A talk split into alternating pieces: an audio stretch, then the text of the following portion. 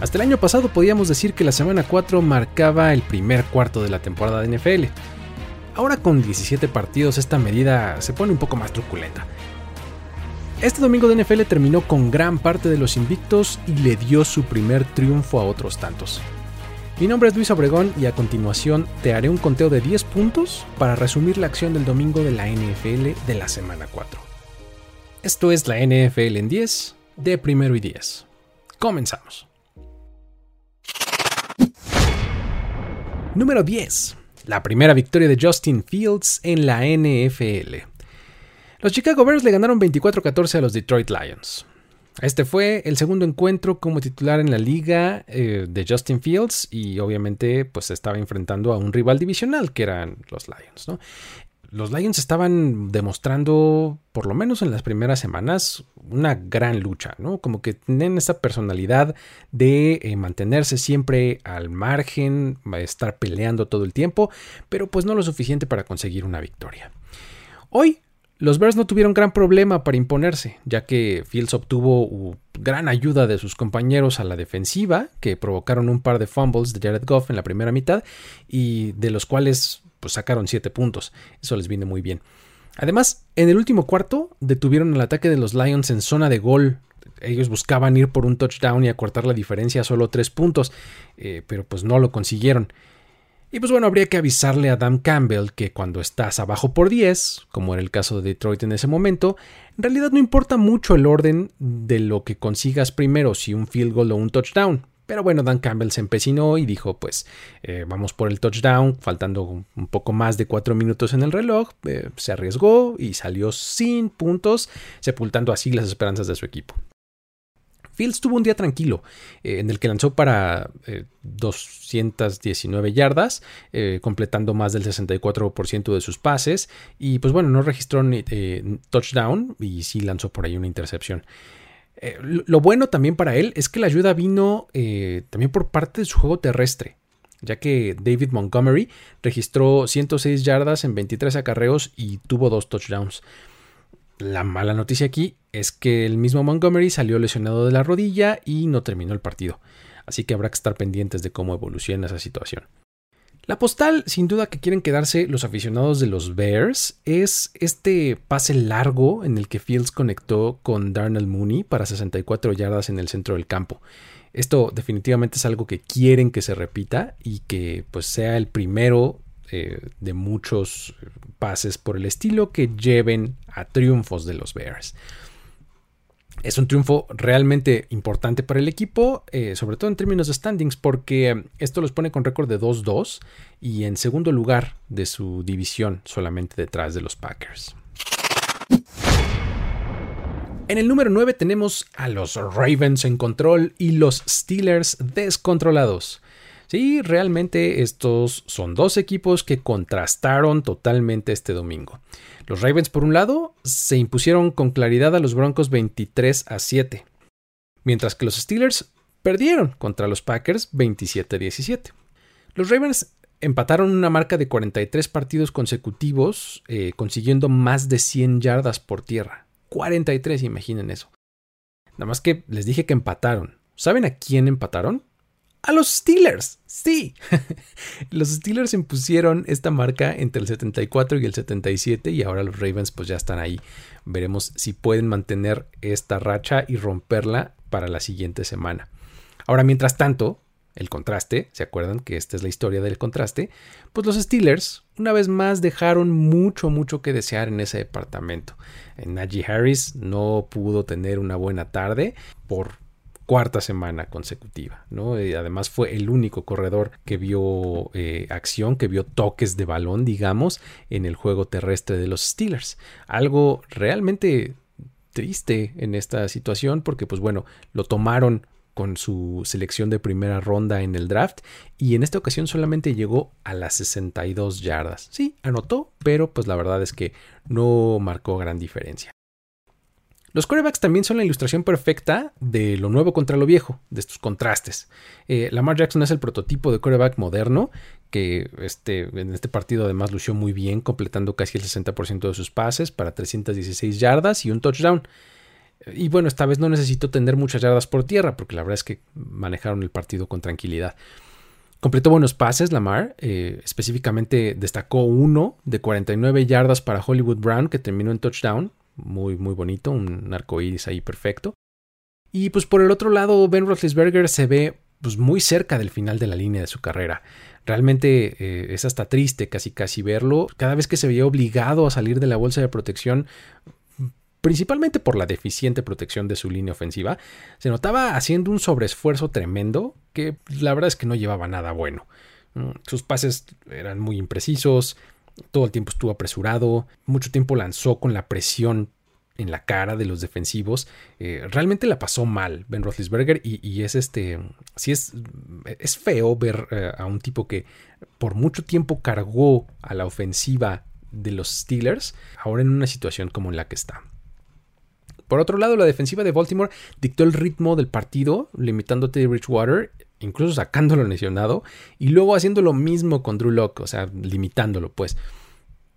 Entre los dos quarterbacks de los Broncos no llegaron ni a, 150 yardas, lanzaron un touchdown y una intercepción. Y mientras tanto, en contraste, los Steelers aunque pues tuvieron sus momentos destacados porque pues bueno, tienen muchísimo talento en prácticamente todas las líneas de la defensiva, eh, Aaron Rodgers en realidad se notaba en control de la situación y un poco a medio gas dominó el encuentro. Se notaba como que en realidad los Packers, no sé, como que hasta cierto punto estaban medio relajados y no les costó nada de trabajo. Con estos resultados eh, de estos respectivos partidos, los Ravens se quedan 3-1 y los Steelers 1-3, un contraste más. Está interesante esta situación de dos equipos contrastantes en el norte de la americana. En el número 8 tenemos a los Browns y los Browns son contendientes en la AFC.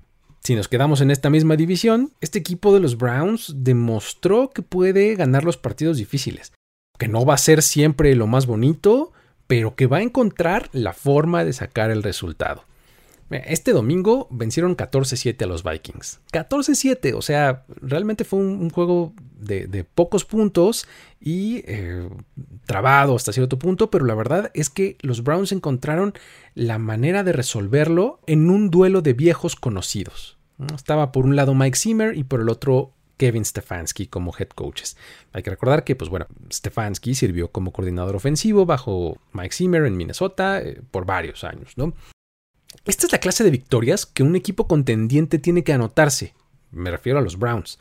Cuando es visitante, cuando va contra un rival que no le pone las cosas fáciles, eh, que tácticamente se ve complejo. Estos son el tipo de triunfos que debe de conseguir y en esta ocasión la verdad es que lo hicieron bien los Browns, o sea, lo consiguieron. El partido reflejó, reflejó muy bien el hecho de que estos dos head coaches se conocen, se conocen bien porque pues prácticamente para cada llave que uno aplicaba el otro tenía una contrallave perfecta. Eh, la verdad es que se notó mucho el, hecho de que el partido estuvo bastante trabado ahí entre las 20, no hubo eh, mucho daño que se hicieran ofensivamente, ¿no? De hecho, la defensiva de los Vikings limitó a Baker Mayfield, la verdad, y lo hizo tener un mal partido. Ahí completó por ahí del 45% de sus pases y apenas llegó a 143 yardas, no lanzó ni un touchdown. Esto obviamente afectó la producción también de sus wide receivers, eh, que ahí Rashad Higgins fue líder y registró 63 yardas en 4 atrapadas, y Odell Beckham con trabajos recibió 2 pases para 27 yardas. Incluso hubo una situación en zona de gol bastante eh, que me llamó bastante la atención, donde los Browns batallaron demasiado para sacar puntos gracias al buen trabajo de la, defensiva rival, porque eh, estaban dentro de la yarda 5 y pues llegaron de primera a cuarta y en cuarta oportunidad nada más porque hubo un castigo, eh, se extendió el drive y les tomó otras tres oportunidades poder anotar ahí vía Karim Hunt. Y pues bueno, ya hablando justamente de Karim Hunt, fue gracias a él y a Nick Chubb que estos Browns pudieron imponerse, ¿no? Ellos fueron los que se echaron el equipo al hombro, la verdad. Eh, Chubb se llevó 100 yardas y Hunt otras 69 con un touchdown. Y la verdad es que eso fue la diferencia, porque eh, cuando las cosas se volteaban, digamos, Minnesota atacaba y, y los Browns defendían, Kirk Cousins tuvo un partido pues discreto, la verdad, ¿no? Gracias a que también la defensiva de Cleveland hizo muy bien las cosas. Y eh, pues bueno, por primera vez en varios partidos no llegó a los, a los, 90 puntos de rating, que era como esta estadística que estaba ahí manteniendo Kirk Cousins. Esta vez no lo consigue.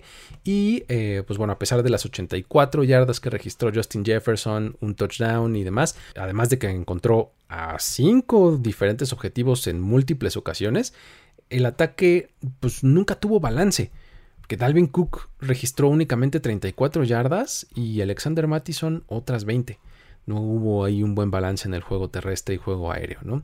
Sin duda este fue un triunfo que nos dijo mucho del carácter de los Browns y con eso es con lo que yo me quedaría. Con estos resultados, el norte de la, de la Nacional tiene a los Packers en el primer lugar con 3-1, luego lo siguen los Bears con 2-2, los Vikings tienen 1-3 y los Lions están al fondo con 0-4, siendo uno de los eh, dos equipos que aún no conoce la victoria. Y en el norte de la americana, pues están los Bengals, Ravens y Browns, todos ellos con el récord de 3-1 y los Steelers están al fondo con 1-3. El número 7 es la aplanadora llamada Buffalo Bills. Sí, pues bueno, la verdad es que aquella derrota de la semana 1 no solo parece historia antigua, ¿ya? Sino que además parece historia como de algún otro equipo. Porque pues estos Bills ya son completamente otra cosa. Eh, desde entonces se han encargado de aplastar a quien se les pone enfrente para fines prácticos. Esta semana la víctima fueron los Houston Texans, a quienes apalearon 40-0. Así. Esta es la segunda ocasión en tres semanas en la que su defensiva no permite puntos. Y la segunda consecutiva en la que su ataque anota 40 o más puntos. Es cierto que se veía venir que este juego iba a estar cargado para los de Buffalo, pero no tanto. O sea, vamos, la NFL en este tipo de cosas no suceden muy seguido. Y pues la realidad es que Josh Allen siguió luciendo muy bien, distribuyó el balón entre todos sus receptores. Eh, en el juego aéreo, ahí por ahí Stefan Dix tuvo 114 yardas, eh, lo hizo muy bien. Eh, aportó 41 yardas Josh Allen también por tierra. Y pues bueno, sus corredores también se vieron muy muy bien. ¿no? Entre Devin Singletary y Zach Moss acumularon 140 yardas, un touchdown. Y pues bueno, del lado de la defensiva también todo, todo, muy bien, todo muy en orden. La verdad es que eliminaron cualquier rastro o dejo, intento de ofensiva que pudieran haber tenido los Texans. Eh, pues bueno, fue completamente borrado por los Bills porque pues bueno, interceptaron cuatro veces a Davis Mills, ¿no? consiguieron tres sacks. Además provocaron un fumble más. La verdad es que la actuación de los Bills fue completamente redonda, mientras que los Texans realmente nos demostraron esa versión que estábamos un poco esperando en el offseason de ellos, ¿no? De muy poco talento y de no poder articular absolutamente nada. Estos Bills están haciendo un caso para que los consideremos el mejor equipo de la AFC, digo, si es que todavía no los tenemos ahí. Lo más interesante sin embargo, va a venir la próxima semana, cuando tengan que viajar a Kansas City para enfrentar a los Chiefs. Válgame, no puedo esperar para ver ese partido. El número 6. Los Cardinals dan un golpe de autoridad. El hype en torno a los Rams era tremendo al término, la semana, al término de la semana pasada y pues la verdad es que no era para menos después de que habían vencido con claridad a los Buccaneers. Pero hoy fue Arizona quien tranquilamente venció a estos mismos Rams con los que estábamos tan emocionados. El marcador fue 37 a 20. Y además lo hicieron a domicilio, es decir, fue en Los Ángeles este partido. Realmente una cosa muy impresionante. Sabemos que en los juegos divisionales todo puede pasar, pero en realidad lo de los Cardinals fue verdaderamente destacado y sobre todo quisiera hablar de la defensiva porque limitaron a Matthew Stafford a 280 yardas y a pesar de que sí, bueno, lanzó para dos touchdowns, le interceptaron uno más, lo importante es que limitaron la dimensión del pase profundo que había sido una cosa y un componente tan importante para el ataque de los Rams. Eh, realmente uno veía a Matthew Stafford y estaba eh, entregando el balón, eh, bueno, en el juego terrestre sí, pero cuando lanzaba, sus pases eran, eran cortos, algo que, había estado haciendo de manera diferente durante las primeras tres semanas de esta temporada. Su conexión más larga esta, esta semana fue con Cooper Cup para 35 yardas. Y de ahí en fuera no hubo nada más. Realmente los Cardinals hicieron un planteamiento defensivo bien interesante. Al ataque, eh, los Cardinals superaron claramente por tierra a la defensiva de los Rams. Eso es otra cosa que llamó mucho la atención. Por ejemplo, Chase Edmonds llegó a las 120 yardas y James Conner, con otras 50, anotó un par de veces.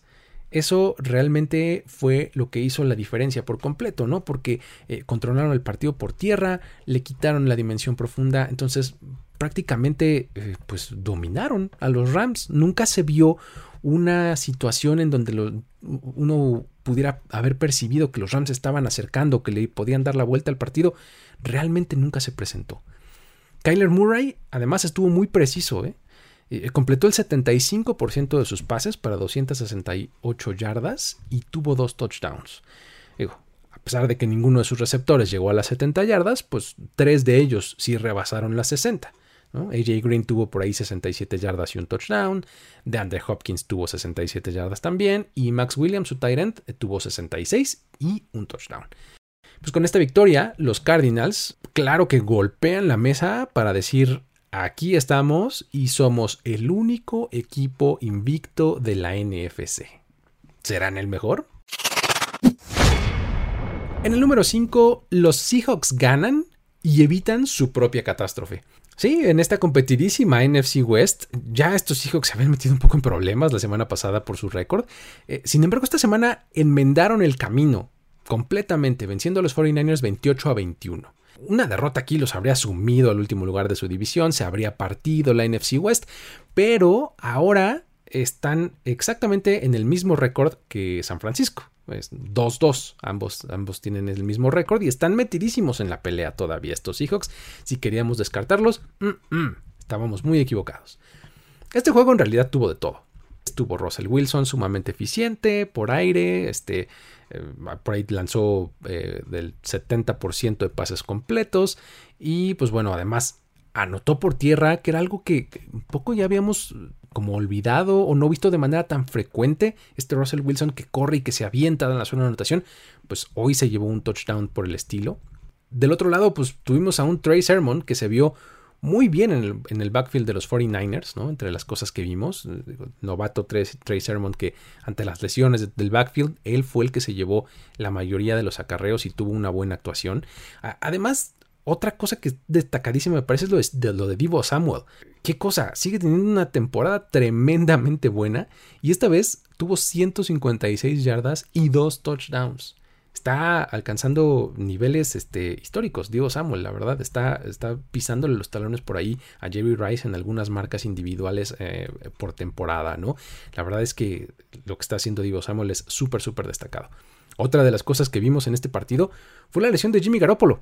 Esto pues, vio obligado a Trey Lance a entrar al campo y a echarse este, la responsabilidad de la ofensiva.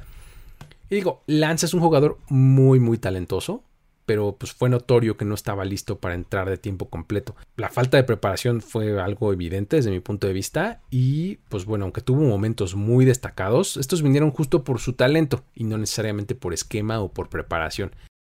Ahora, esto es una buena noticia porque pues la flecha apunta para arriba con este muchacho, porque eh, pues si lo vamos a ver la próxima semana ya con una semana de preparación completa, pues bueno, este, la verdad es que las cosas podrían ir bien, ¿no? La preocupación está aquí por Jimmy Garoppolo, ¿no? Que eh, salió lesionado eh, de la pantorrilla y pues es muy probable, digo, no sabemos mayor información sobre la gravedad de la lesión, pero pues podría perderse algo de tiempo, ¿no? Entonces, eh, si de por sí la correa ya era corta con Jimmy Garoppolo, pues bueno, con una lesión, eh, pues no, se le augura un gran futuro, ¿no? Ahora, para Russell Wilson, esta fue su victoria número 100 en su carrera profesional. Con esto se une Peyton Manning como los únicos corebacks en llegar a este número de triunfos en sus primeras 10 temporadas. Digo, aunque Wilson lo hizo más rápido, la verdad, porque eh, Peyton llegó a las 100 en el décimo encuentro de su décima temporada y Wilson pues en el cuarto. Entonces llegó más rápido. Estos últimos dos duelos que acabamos de platicar de, la NFC West nos dejan una división tan competida como nos gusta. En la punta está Arizona con 4-0, luego atrásito están los Rams con 3-1, mientras que Seattle y San Francisco están empatados con 2-2. Esto todavía no se acaba, eh, continúa de manera inmediata la siguiente semana, ya que el jueves los Rams visitan a los Seahawks y el domingo los Cardinals reciben a los 49ers, así que el movimiento va a seguir. En el número 4 está Andy Reid, el coach bicentenario. ¿Y por qué bicentenario? Pues sí, digo, hablando de 100 victorias y demás, como lo dijimos hace rato con Russell Wilson. Eh, pues bueno, resulta que este fin de semana Andy Reid se convirtió en el primer head coach en conseguir 100 victorias para dos equipos diferentes, De ahí que sea bicentenario. Primero lo hizo con los Philadelphia Eagles, eh, con quienes eh, llegó incluso hasta 140 triunfos, fue muy muy ganador en Filadelfia. Y ahora, para ser completamente poéticos, su triunfo número 100 con los Chiefs llegó justamente contra Filadelfia. Los Chiefs se impusieron 42-30 en un partido en el que lo más brillante claramente fueron las ofensivas. Eh, Tyreek Hill tuvo tres recepciones de touchdown, 186 yardas y, pues los Chiefs eh, tuvieron una tarde muy muy buena en general ofensivamente hablando. Patrick Mahomes lanzó para cinco pases de touchdown, todo mundo estaba muy feliz. Y pues bueno, del otro lado, en Filadelfia, Devonta Smith, el receptor novato, también tuvo un muy buen partido, en el que atrapó 7 pases eh, y tuvo 122 yardas. Jalen Hurts lanzó para 387 yardas y 2 touchdowns. Aquí un poco las defensivas, eh, vamos a decir que se tomaron el día libre, porque pues bueno, aunque los Eagles interceptaron una vez a Mahomes y los Chiefs consiguieron ahí por ahí tres sacks sobre Hurts, en el panorama completo de las cosas, pues esto no hizo ninguna diferencia, ¿no? Entonces, eh, aquí fue todo ofensiva y todo festejo para Andy Reid. Los duelos de estos equipos en la siguiente semana son bastante interesantes, ya que como ya lo dijimos antes, los Chiefs reciben a los Bills y por su parte, los Eagles viajan a Carolina. En el número 3 tenemos a los equipos de New York ganando en tiempo extra. Este fue otro de esos momentos poéticos que nos dio este domingo. Eh, sinceramente, eh, está, está, bastante padre. Porque, pues bueno, los Giants fueron a New Orleans y vencieron a los Saints 27-21 en tiempo extra. Y los Jets sorprendieron a propios extraños ganándole a los Titans 27-24. Lo de los Giants, eh, increíblemente podemos atribuirlo a su ofensiva, ¿sí? A su ofensiva, a esa, ofensiva que ustedes ubican de los Giants, sí, a esa hay que atribuirle la, victoria. Hay que empezar diciendo que sin dos de sus tres principales receptores, que eran Sterling Shepard y Darius Layton, que los dos estaban fuera por lesión, Daniel Jones tuvo una gran actuación en la que lanzó para 402 yardas con dos touchdowns y pues una intercepción por ahí. Kenny Goladay fue la estrella de este partido en, términos aéreos porque recibió 6 pases para 116 yardas. Ahora, las aportaciones del novato Kaderius Stoney y John Ross no se hicieron esperar tampoco, ¿no? John Ross por ahí recibiendo un bombazo por parte de, Daniel Jones en el centro del campo que terminó en touchdown. Eh, ese, John Ross es el que considerábamos todo un bust en, en Cincinnati, pues bueno, todavía vive y está atrapando pases de touchdown para los New York Giants. La clave de este juego estuvo en un pase en el que Daniel Jones conectó con Saquon Barkley y se escapó para 54 yardas eh, hasta touchdown. Enseguida de ese touchdown fueron por la conversión de dos puntos y eso los dejó a solo tres puntos del empate. Y en la siguiente serie ofensiva que tuvieron, después de detener a los Saints, eh, consiguieron ese gol de campo y pues bueno, mandaron el partido a tiempo extra todo esto, pues la verdad es que dejó muy mal parada a la decepcionante defensiva de los Saints. Eh, digo, parece que este equipo en general y específicamente esta defensiva, pues nos da una buena y una mala. No sabemos muy bien qué esperar de ellos. Y pues bueno, del lado de la ofensiva y los Saints intentaron nuevamente basar su éxito en darle el balón al Camara. Y pues bueno, aunque consiguió 120 yardas por tierra, pues, pues no les fue suficiente. Ya en el tiempo extra, eh, en la primera serie ofensiva, eh, los, los, Giants le entregaron de nuevo el balón a Saquon Barkley y pues encontraron la zona de anotación para llevarse la victoria. Lo de los Jets fue una verdadera locura, porque pues bueno, estaban enfrentando unos Titans que también carecían de dos de, dos de sus receptores, en este caso eran AJ Brown y Julio Jones, sus dos principales, y pues bueno, eh, esto no le impidió en realidad a, Ryan Tannehill tener un buen día. Ahí encontró por ahí a Jeremy McNichols, a Chester Rogers, etc. Pero pues todos sabemos que en realidad este equipo va hasta donde Derrick Henry lo lleva. Y en esta ocasión, Derrick Henry se anotó 157 yardas, más otras 20 por aire, y pues bueno, la verdad es que tuvo un muy buen día. El problema es que su defensiva fue la que se dobló y se rompió en momentos importantes. Aquí eh, el novato Zach Wilson, que es el coreback de los Jets, eh, se anotó dos touchdowns en el encuentro y uno de ellos, eh, con uno de ellos nos recordó exactamente por qué fue seleccionado en la segunda, en la segunda posición global de este más reciente draft. Fue un pase de 53 yardas a Corey Davis, que, ya estaba en la zona en la zona de anotación, y, con eso consiguieron un touchdown. En esta jugada, Wilson sale de la bolsa de protección y compra tiempo. Y con el defensivo ya en la cara, muy cerca del sideline del lado derecho, hace un movimiento de brazo que parecía como casi sin esfuerzo y pone el balón justo donde quería y en las manos de Corey Davis. Realmente un pase que demuestra exactamente el talento que draftearon los Jets. Ahora, aquí en este partido fueron los Titans quienes le dieron alcance a los Jets y mandaron eh, el partido a la prórroga. Después de un field goal de los Jets, eh, ya en tiempo extra, los Titans amenazaban con empatar el marcador y hacer que esto terminara con 27 puntos por bando. Eh, una bonita corbata hubiéramos tenido, a tie. Pero pues bueno, Randy Bullock falló el intento y fue así como eh, los Jets se terminan llevando su primera victoria de la temporada. El número 2, Trevon Diggs y la defensiva de los Cowboys.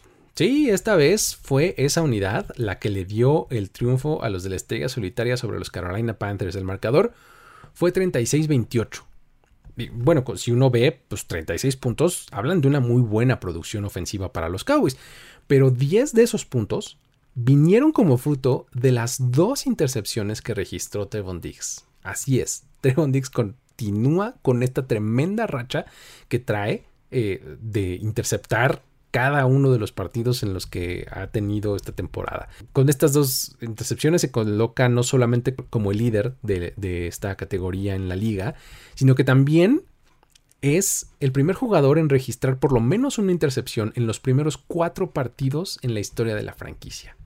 Y, pues vamos a decir que los Cowboys tienen algo de historia y algo de buenos corners y demás. Y pues bueno, nadie había hecho esto eh, hasta que Trevon Dix lo ha hecho está haciendo un gran, gran caso para este, pues, levantar la mano para eh, jugador defensivo del año. Ya se ganó el reconocimiento de jugador defensivo de la NFC del mes de septiembre y pues bueno, está continuando con esta gran actuación. Hoy hay que hacerle la reverencia a Dan Quinn porque realmente eh, hizo un muy muy buen planteamiento estratégico a la defensiva porque con, esquema manufacturó muchísima presión a Sam Darnold.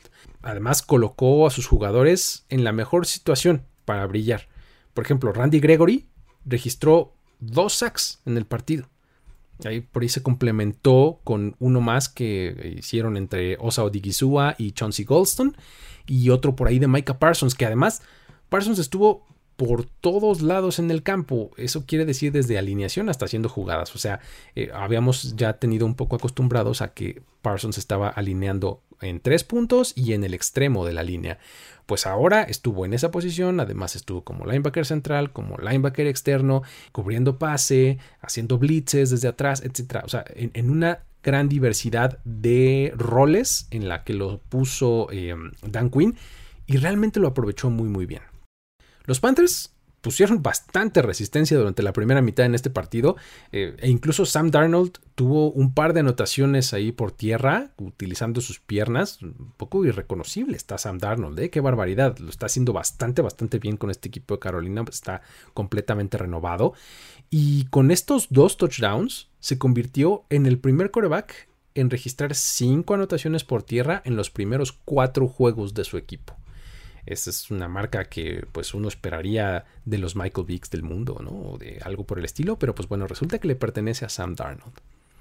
Además, DJ Moore también tuvo un muy buen día por ahí con 113 yardas y dos touchdowns, que estuvo encontrando los huecos en la defensiva de los Cowboys y los aprovechó muy bien además con yardas después de la atrapada.